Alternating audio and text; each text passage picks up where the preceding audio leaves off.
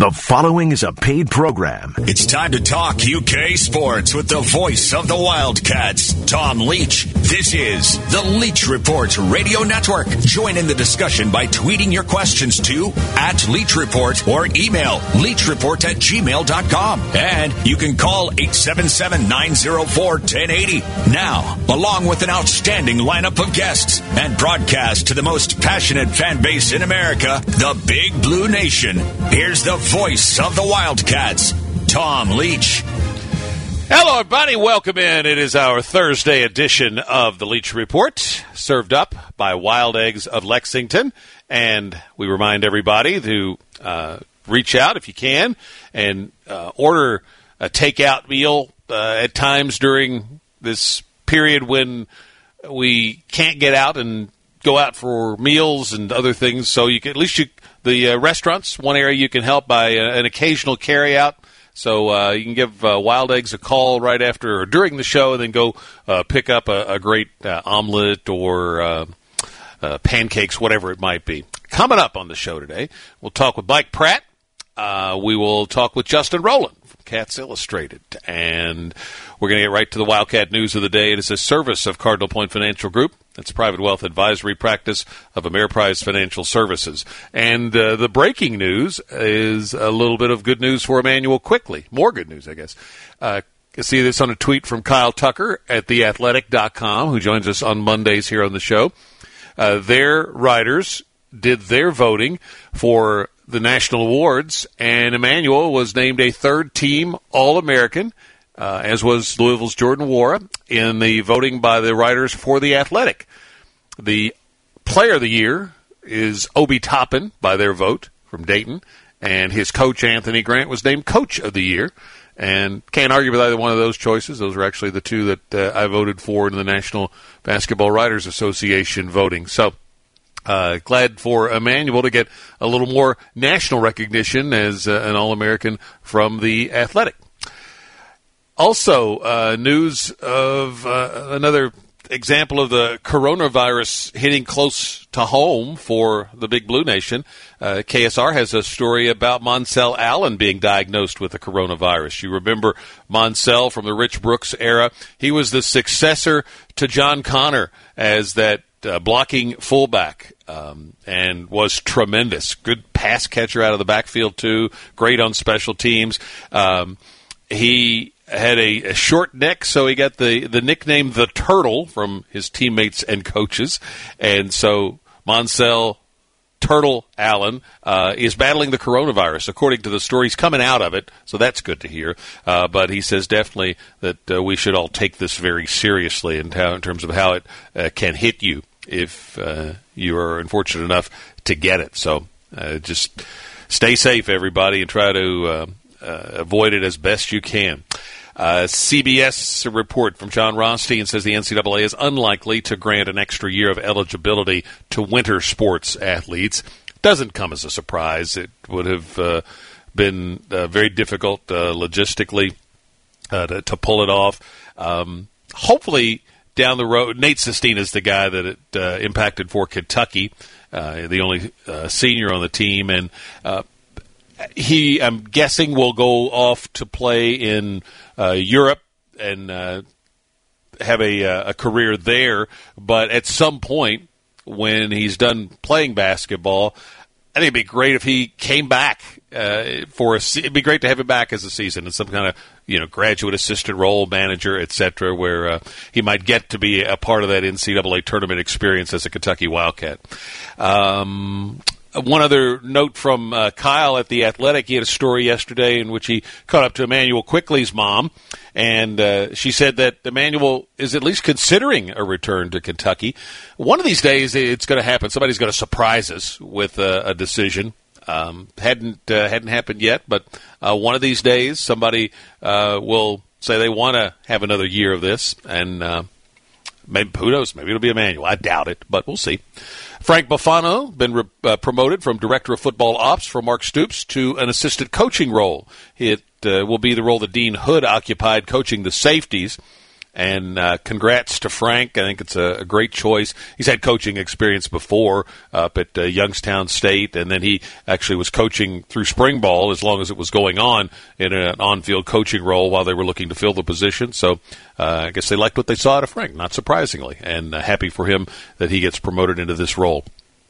KHSAA yesterday was a little confusion about an announcement regarding the Sweet 16s. They had to announce a, a, cancellation, use the word cancellation, I think, to be able to get for folks to get their refunds. But they are still hoping that they could play the tournaments. So I think that's great if they could uh, make that happen sometime in June, even if it's without crowds, where you could finish up the girls' Sweet 16 and play out the boys' Sweet 16. I know sports fans would love it, even if you couldn't attend. You could watch and listen, and it would be. Uh, be great and for those athletes, obviously, uh, and the and the communities to have things to rally around uh, would be uh, fantastic. So hopefully uh, that could still happen.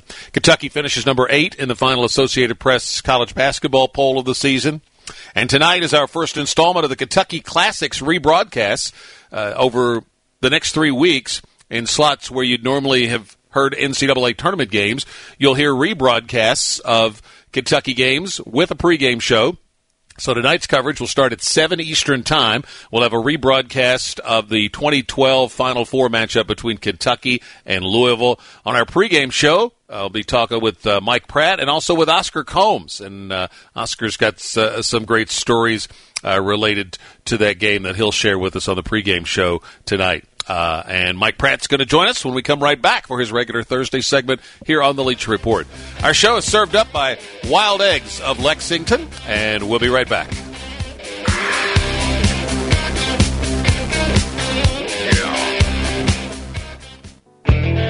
It's the Leach Report on Talk Radio 1080. Tweet us at Leach Report or email leachreport at gmail.com. Welcome back into our Thursday edition of the Leach Report as we go to the KentuckyHempWorks.com hotline. Bring on Mike Pratt to uh, talk a little bit about. Uh, we'll start with the uh, rebroadcast tonight. Uh, you and I uh, taped an interview yesterday that'll air on the pregame show uh, tonight. about this game, so we won't go, too deep into the, the details of the game. But it was quite a week because for all the, the talk about the, the the Duke Carolina rivalry and all the, the coverage that it gets. I don't think there's any rivalry uh, better than Kentucky Louisville. And then this was the, the first time in in a rivalry where you had the, the two teams actually meet in a Final Four. So it was something that uh, had never been seen before in um, the NCAA tournament. And it's Saturday down there in New Orleans with the, the French Quarter just packed with the red and blue was crazy, wasn't it? It was. It it was, and the whole week leading up to it, Tom. The, you know, I mean, in Louisville and Lexington, there was so much conversation, and some of it uh, bitter. Okay, there's there's haters out there on both sides, but so much conversation about the game, and so many people talking about the game uh, uh, from different angles that it was very interesting. And then when you got to New Orleans, and you uh, when we were staying at that hotel was just right off Bourbon and uh, it, it, the people were everywhere. I mean, wearing wearing their red, wearing their blue, chanting, hollering at each other across the street. I mean, it was wild. It was wild. Yeah, the uh, the team hotel. Everybody kind of found out where that was, and it, the uh, lobbies were just packed, and so they had uh, security to to give the the players the, their space so that you couldn't get up onto the the floor where uh, the players and, and, coaches were, and um, uh, there was extra security there. And I, I remember you, you there was one elevator that would would take you up to those floors, and so I. Uh, I get on the elevator, and the only other person I, I glance over, the only other person in the elevator, Randall Cobb. How about that? How about that? It was, uh, you know, I think that was a time when everybody in the in the Big Blue Nation sensed it was going to to happen. That uh, Kentucky had certainly a team that was uh, good enough to have won it in 2010 in Cal's first year, and they got upset by West Virginia. And then in the second year, it was a, a bit of a surprise to get to the Final Four, uh, thanks to an upset of Ohio State. That'll be the the second installment of the Kentucky Classic Series coming up on Saturday afternoon. So that was an, an unexpected uh, Final Four trip, and that team was good enough to have won the title. They had a shot in the air that uh, would have beaten UConn, and then they would have played Butler for the title. But in 2012, I think uh, everybody knew. Uh, from early on, really from that game in December, that Kentucky and Carolina we thought were, were clearly the best two teams and then uh, Carolina had one of their key players that got injured, and so they had gotten uh, knocked off on the way to the Final Four. And so I think everybody in the Big Blue Nation sensed it was very possible to get that national championship for the first time since '98. But when you're the the favorite and expected to do it, it makes you a little uneasy too. And uh, Kentucky had knocked off Carolina in December. Remember mm-hmm. that time on the block Great shot game. by AD? and that would have been a rematch of that ball game. That was one hell of a basketball game that we had oh. there at Rupp. I mean, two really, really good teams and big plays made by both people. And AD makes the biggest play last, and Kentucky wins. But you go back to both those um, years you talked about. If Jodie Meeks comes back in ten for Calipari's first year, they win it. I mean, yeah. this guy was a machine shooting the ball. You know that. I know that. Fans know it. And you need a machine when you go oh for the first half, right? Yep. You you need that machine. And the second year, if Brandon Knight doesn't make one of the most spectacular plays uh, against Princeton, right? Yes. In the first game, he got does a scoop shot, and he and I, I'll save the story for later. But he makes that scoop shot. Kentucky wins. If he doesn't do exactly what he did, how he did it, um, Kentucky doesn't. They get knocked out in the first game and uh, and then everybody's complaining. So I mean that's how fine a line it is uh, between uh, moving forward in the NCAA, even with really good teams and really good talent. It, it gets down to the little things, and you and I've talked about that on the show. I mean, it's uh, details, details and luck to help you advance. Talk with Mike Pratt uh, on Twitter. It's at Mike Pratt22. He joins us on Thursdays, presented by Boone's Butcher Shop in Bardstown. You can check them out at boonesbutchershop.com. 21 past the top of the hour. We'll take a break, come back and continue our chat. Justin Rowland from Cats Illustrated coming up a little later. It is the Leach Report Radio Network, and we are served up by Wild Eggs of Lexington. This is the Leach Report on Talk Radio 1080. You can follow Tom on Twitter. It's at Tom Leach KY.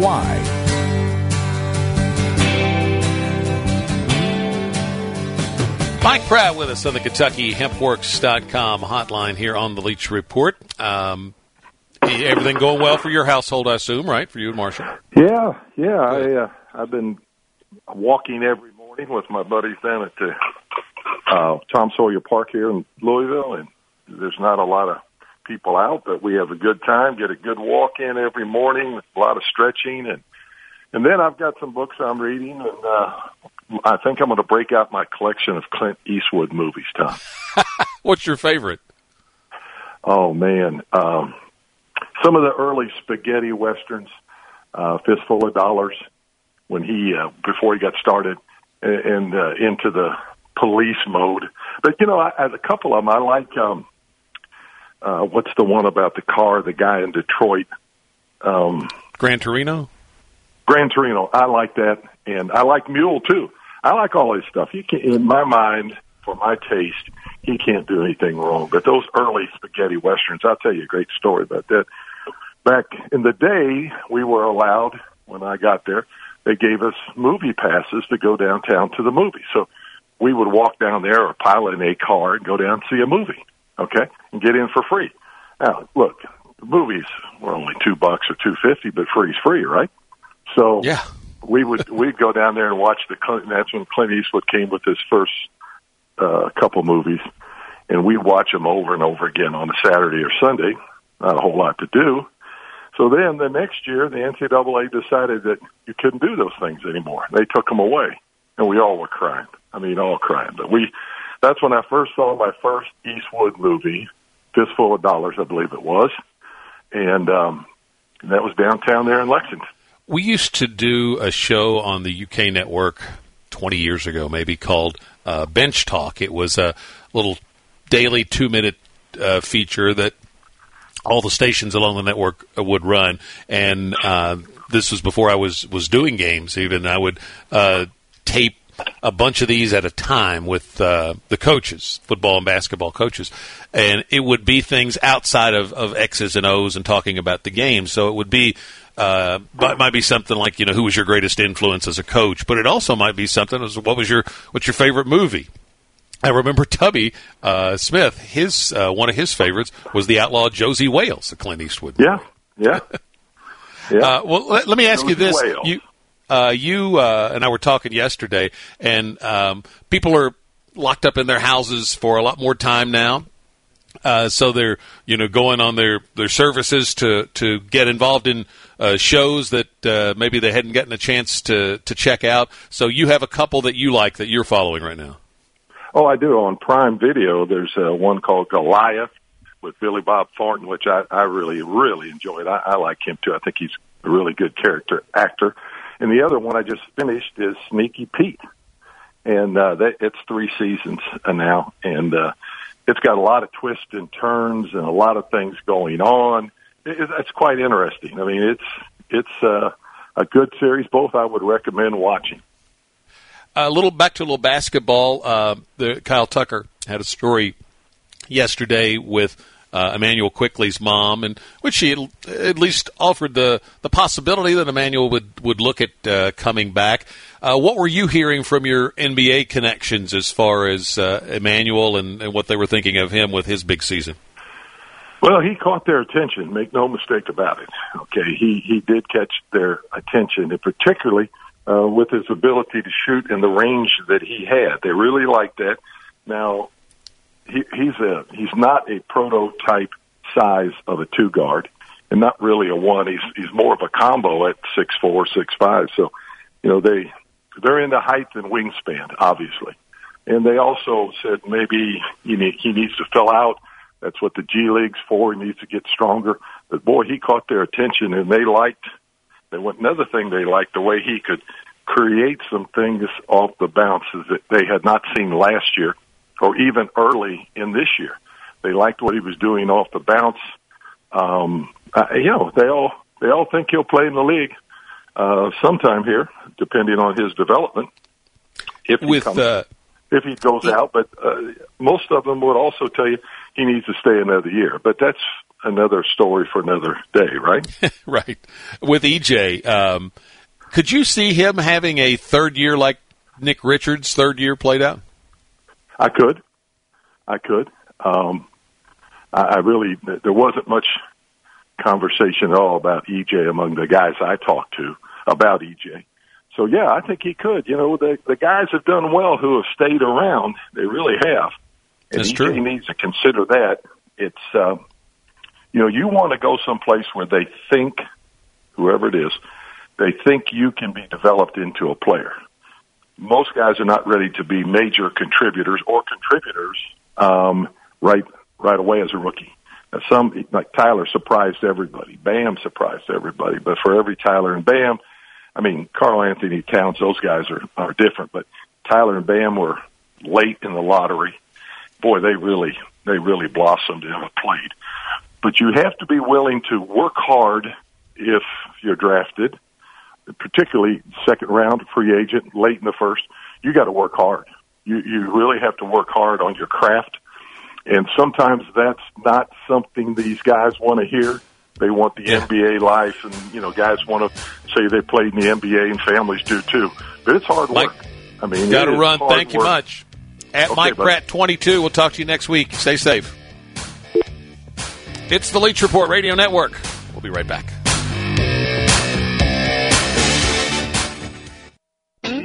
It's the Leach Report on Talk Radio 1080. Coming up next, it's Kentucky Sports Radio with Matt Jones. We are back and to our Thursday edition of the Leach Report, and we go back to the Kentucky HempWorks.com hotline. Bring on Justin Rowland from Cats Illustrated.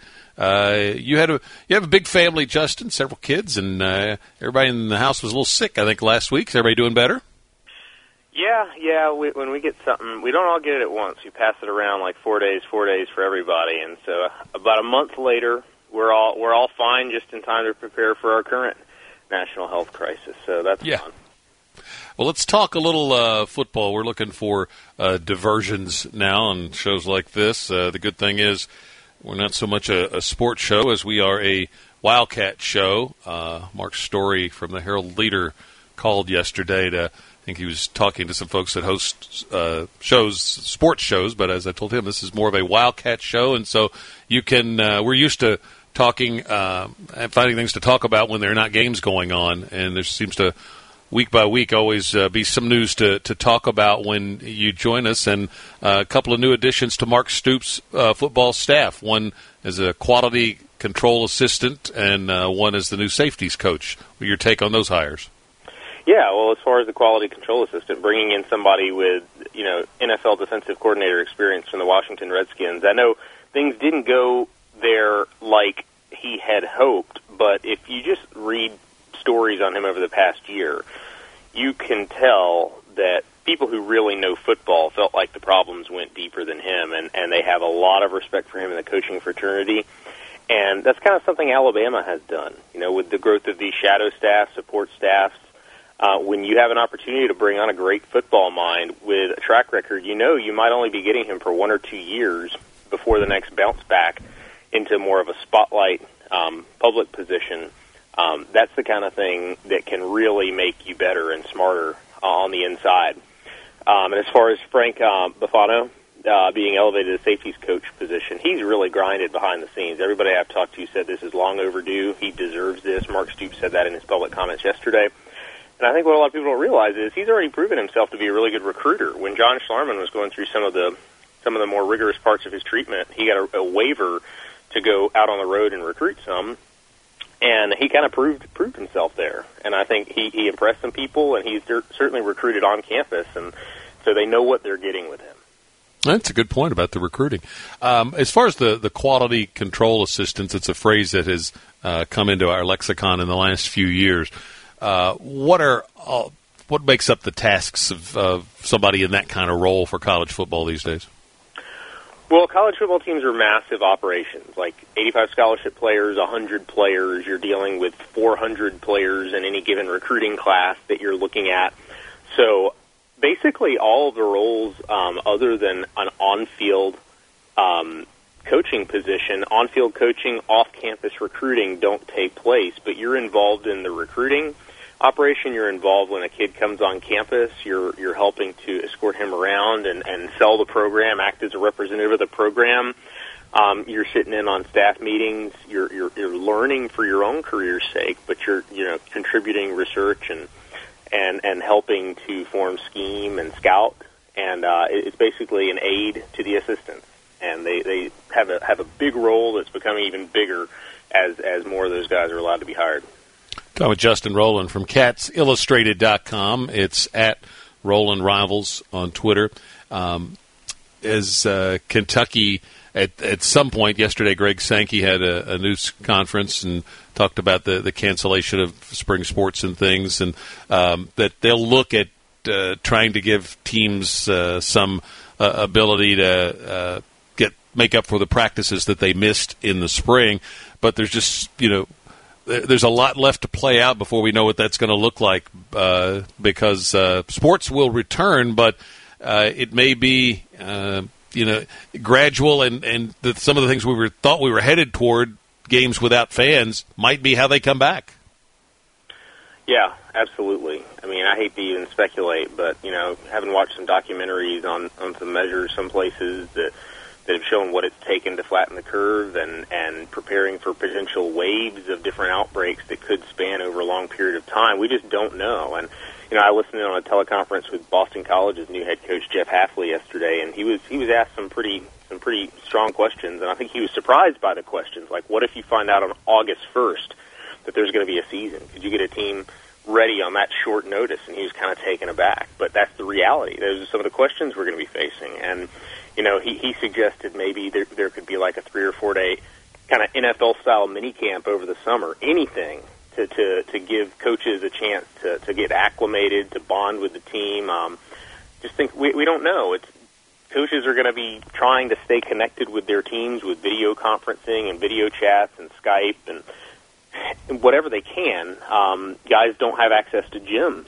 right now. So it's on them for nutrition and for working out at home, and you know we're just in uncharted waters right now.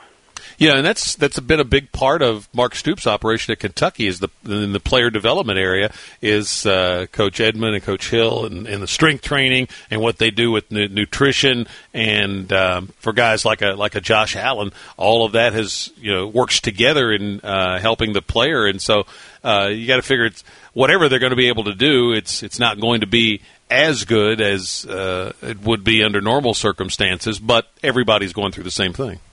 Everybody is. That's right. And Kentucky, you know, we're just totally speculating here. But let's say let's say there is a season. Um, there's not as much preparation time, not as much time with gyms and with strength staffs on campus. You got to figure the, the deeper your team, the better you're going to be, especially early in the season. Kentucky figures to have some depth next season, but we're going way down down the line right now, and it's just a challenge right now. Coaches are learning and as unsure of what's going to happen next as we are.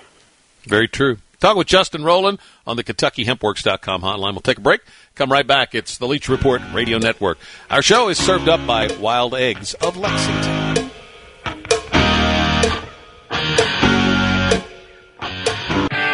You're tuned to Talk Radio 1080 and the Leach Report. And visit TomLeachKY.com for more news and views on the Cats.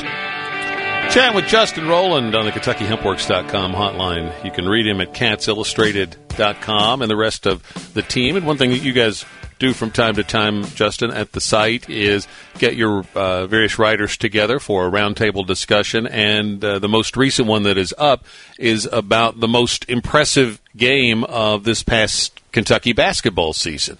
And uh, David Sisk, uh, who uh, does a great job, is on with us from time to time. Uh, you and Coach Sisk both didn't have a strong opinion on the most single impressive game, right? That's right. You know, it's a it's a really fascinating team because Calipari, you know, finally wins the Coach of the Year award because I think there's a perception that the team improved a ton over the season and maybe even overachieved compared to maybe some teams out there but they never really totally hit their stride. You know, there were stretches of 10, 15 minutes where they played at an extremely high level, but then they either lost focus or kind of took their foot off the gas. We never really saw 40 minutes of domination like you've seen with some other Kentucky teams. At the same time, um, I think Jeff, Jeff Drummond and Travis Graf would pick either Louisville or Texas Tech. Certainly really good performances. I thought the, the comeback against Florida – was probably the memorable occasion, given the circumstances with Ashton Hagans out, the way Florida was playing. Richards hadn't done anything in the first half. Manuel Quickley was in foul trouble. That they were able to storm back and win on the road like that after a really disheartening loss to Tennessee. That's probably the win that, that's going to stick with me. You know the uh, frustrating thing, I'm sure, for a Kentucky fan in regard to the the what we're talking about right here is that with the way they had to come back against Florida without Hagans, with Quickley in foul trouble, with Richards getting back to, to his best form, with uh, Brooks and Juzang making uh, the big plays that they made down the stretch, that it's certainly easy to, to, to tell yourself that that complete game that you talked about not having seen all season was perhaps coming in the tournaments. Yeah, yeah, just just the fact that that Tennessee loss happened and it didn't deter them, and and they just bounced right back. Um, that was a good sign. The fact that Hate that Quickley had been so clutch late in games is a great sign. The fact that Richards seemed to be rounding back into that highest peak level form um, was happening at the right time. Even seeing Ashton Hagans cheering for his team on video chat during social media when there were some questions about that situation, just a lot of things um, in the right direction. Certainly, an open field, I wouldn't have. What you, you take the field for sure um, when, when you're picking the tournament, but Kentucky w- was probably one of those handful of teams that that everybody would be watching closely. Uh, one of the, the things that I see you're doing on, on the site and, and via the, the Twitter feeds uh, is uh, Coach Sisk breaking down some past big games uh, because we're getting ready to do this rebroadcast of the Kentucky Ohio State game on Saturday afternoon on the UK network, and he did some great analysis looking back at uh, that upset of Ohio State and how important DeAndre Liggins was to that game. So I would encourage folks to follow not only you but Coach Sisk. Oh, he does phenomenal work. I mean, he through the eyes of a coach, and he puts a lot of a lot of sweat into those breakdowns. And somebody who hasn't followed Kentucky as closely as us for his entire life, it's kind of a new, fresh perspective on it, almost like from an outsider. But uh, yeah, that that team with Knight, they ran a beautiful offense when they were clicking, and that game against Ohio State, what a weekend to beat the number one Oh, team in yeah. Ohio State, and then North Carolina to get to the first Final Four in what 13 years. I mean, that's that's got to be one of the best weekends in UK history in modern times, at least. Justin, thank you for the time. We'll catch up next week. Thanks a lot. That's Justin Rowland, CatsIllustrated.com. We'll get to a quick break. Kent Spencer is going to join us when we come right back. We'll get a little take from him on uh, Kentucky Louisville in 2012, uh, which is the subject of our first Kentucky Classics rebroadcast coming up tonight on the UK network on many of these stations. We'll be right back. This is the Leach Report Radio Network, and we're served up by Wild Eggs of Lexington.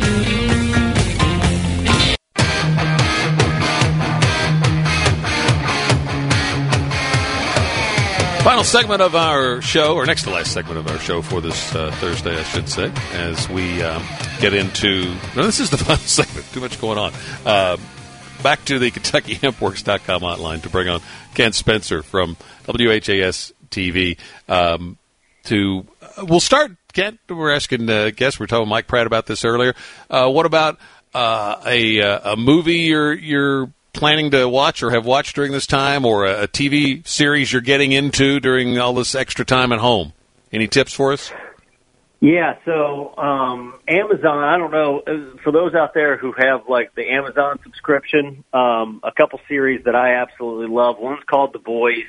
Um, it's about if, if superheroes were real and they weren't really nice people. Um, that's actually really, really good. Um, the Jack Ryan um, episode or I've season one that. and two are fantastic Yes, they are. and then Hunt and then Hunters with Al Pacino. Um, we were, you know, this this past weekend kind of hold up a little bit. So uh, the wife and I, I mean, we watched a ton of those, and it is fantastic, Tom. I, that, that's what I recommend. Okay. Uh, our family uh, started The Mandalorian last night. We're catching up on that. So, um, what about let's? We're doing these rebroadcasts in the UK network of um, classic Kentucky games, and the one that's coming up tonight and what might have been Kentucky's opening night in the NCAA tournament is the 2012 Final Four matchup between Kentucky and Louisville. Were you were you still working in Lexington at that time? No, I was already I was already in Louisville, and and I was down in New Orleans for the for the game. Perfect. I, I wasn't sure uh, where you were at the time, so that's even better to give us a perspective of what that was like because it was really unprecedented in the Final Four having two rivals. I mean, it's never happened for Duke and Carolina. Uh, the closest we got maybe was Duke and, and Maryland uh, met in a national semifinal one time as ACC rivals, but that's not to the level of you know Kentucky Louisville. So, uh, what was what was that week like uh, for you? Well, it was. I, I thought it was really, really cool. And I, and I'll say this: the best sporting event I've ever covered in my career, I always thought was the 2008 Ryder Cup at Valhalla. Um, that was the best sporting event I've ever covered. The most proud I've ever been to be at a Kentucky, uh, Kentuckian at a sporting event was in the Superdome that night when the national anthem is played. I had, I, and I, I still get them to this day when I think about it because I'm getting them right now. I had goosebumps because everybody's standing up and you look around and everybody, I mean, it was all Kentucky and Louisville that night. And then, you know, yeah, Ohio State and Kansas was also in that Final Four, but this was a bluegrass Final Four. It didn't matter. You know, the other two were just window dressing on this. Um, this was all about, you know, Louisville and Kentucky. And I just thought, like, I'm like looking around, I'm like, this is amazing. This is what it's all about. Could have happened in uh, 86 if LSU had not upset Kentucky. Uh, should have been for the national championship in 75 if uh, UCLA didn't get a last second bucket to beat Louisville. So it was really cool to see it finally happen. Yeah, and I I remember because um, you know I was with Kentucky throughout the, the tournament that year in the SEC tournament and then the NCAA tournament, kind of going through. And I remember being in the S, you know, down in New Orleans once again, and after the championship game of the SEC tournament, and I remember seeing um, Anthony Davis was was talking after that, and and you know everybody you know knows all about that team, and I got done talking in an interview with Anthony Davis in the locker room, and I looked at I, I looked around, and there was a couple of reporters, and and um, just kind of everybody kind of looked at each other and said, "Yeah, they're not going to lose another game." Like it was, you you could just tell in his eyes that it was it was it was a done it was a done deal. But that was that was an incredible game. Um, you know, that night in, in New Orleans, Kentucky ended up getting the best of the cards and, and moving on to the championship game. But um, I just thought, you know, it was such a well played game, um, and just everything involved. I thought it was just really cool. Yeah, I was talking with Mike Pratt about this earlier on the show, and in 2010, it was you know Cal's first year, and so that level of uh, you know excitement of being back at the top was uh, was great for BBN, and so uh, I think everybody thought they had a great shot at the Final Four, but uh, or at the championship, but it wasn't like it was a given. 2011 was a surprise, really, to get to the Final Four. 2012, by the time they got to New Orleans, uh, you know, the, I think that certainly for Big Blue fans, there was the expectation that it was it was finally going to happen for the first time since '98. Yeah, you're you're you're awfully right. And and the one thing that that that that team had, it had another gear. You know, like you know, they never really. I didn't. I don't think that team ever really played tight. But at times, you know, there, especially in that run, because I mean, obviously in that run, you're you're playing against the best of the best of, of the season of that year. And there were some games where, where you know, I thought, you know, teams were able to kind of maybe hang in a little bit, but then they would drop the hammer. Like I, I remember, you know, the, the beginning of that Indiana game in the in the Sweet 16. You know, Kentucky gets out to a double digit lead, and that was a fantastic game. I mean, it was up and down, but once Kentucky kind of got that double digit lead, they kind of maintained that. You know, the Baylor game in the Elite Eight, Kentucky just drops the hammer on them from the from the opening. They make a wide margin, and, and then they just kind of cruise in the in the second half of that game. You know, late in that game, you know, Louisville ties it up I mean, it's a really, really good game. It, you know, it, it's it's kind of nip and tuck there for a little bit. Louisville ties it up, and then it almost felt like boom, there was a hammer, and then all of a sudden Kentucky makes a run, and then it was it was over from from there. I mean, it was this that team just had another gear, and they had so many different guys that that could provide that for them. Kent Spencer, WHAS TV. Thank you for the time, sir. All right, thank you, buddy. Appreciate it. It's uh, Kent Spencer uh, joining us here on the Leach Report. Um, Want to uh, remind you guys to do carry out whenever you can, uh, when it uh, when your budget permits it. Uh, a lot of local restaurants are going to struggle at this time when we're not uh, supposed to be going out to eat. So uh, make a, a carry-out order. Uh, a lot of places will bring it out to the curb for you when you pull up, or they'll deliver.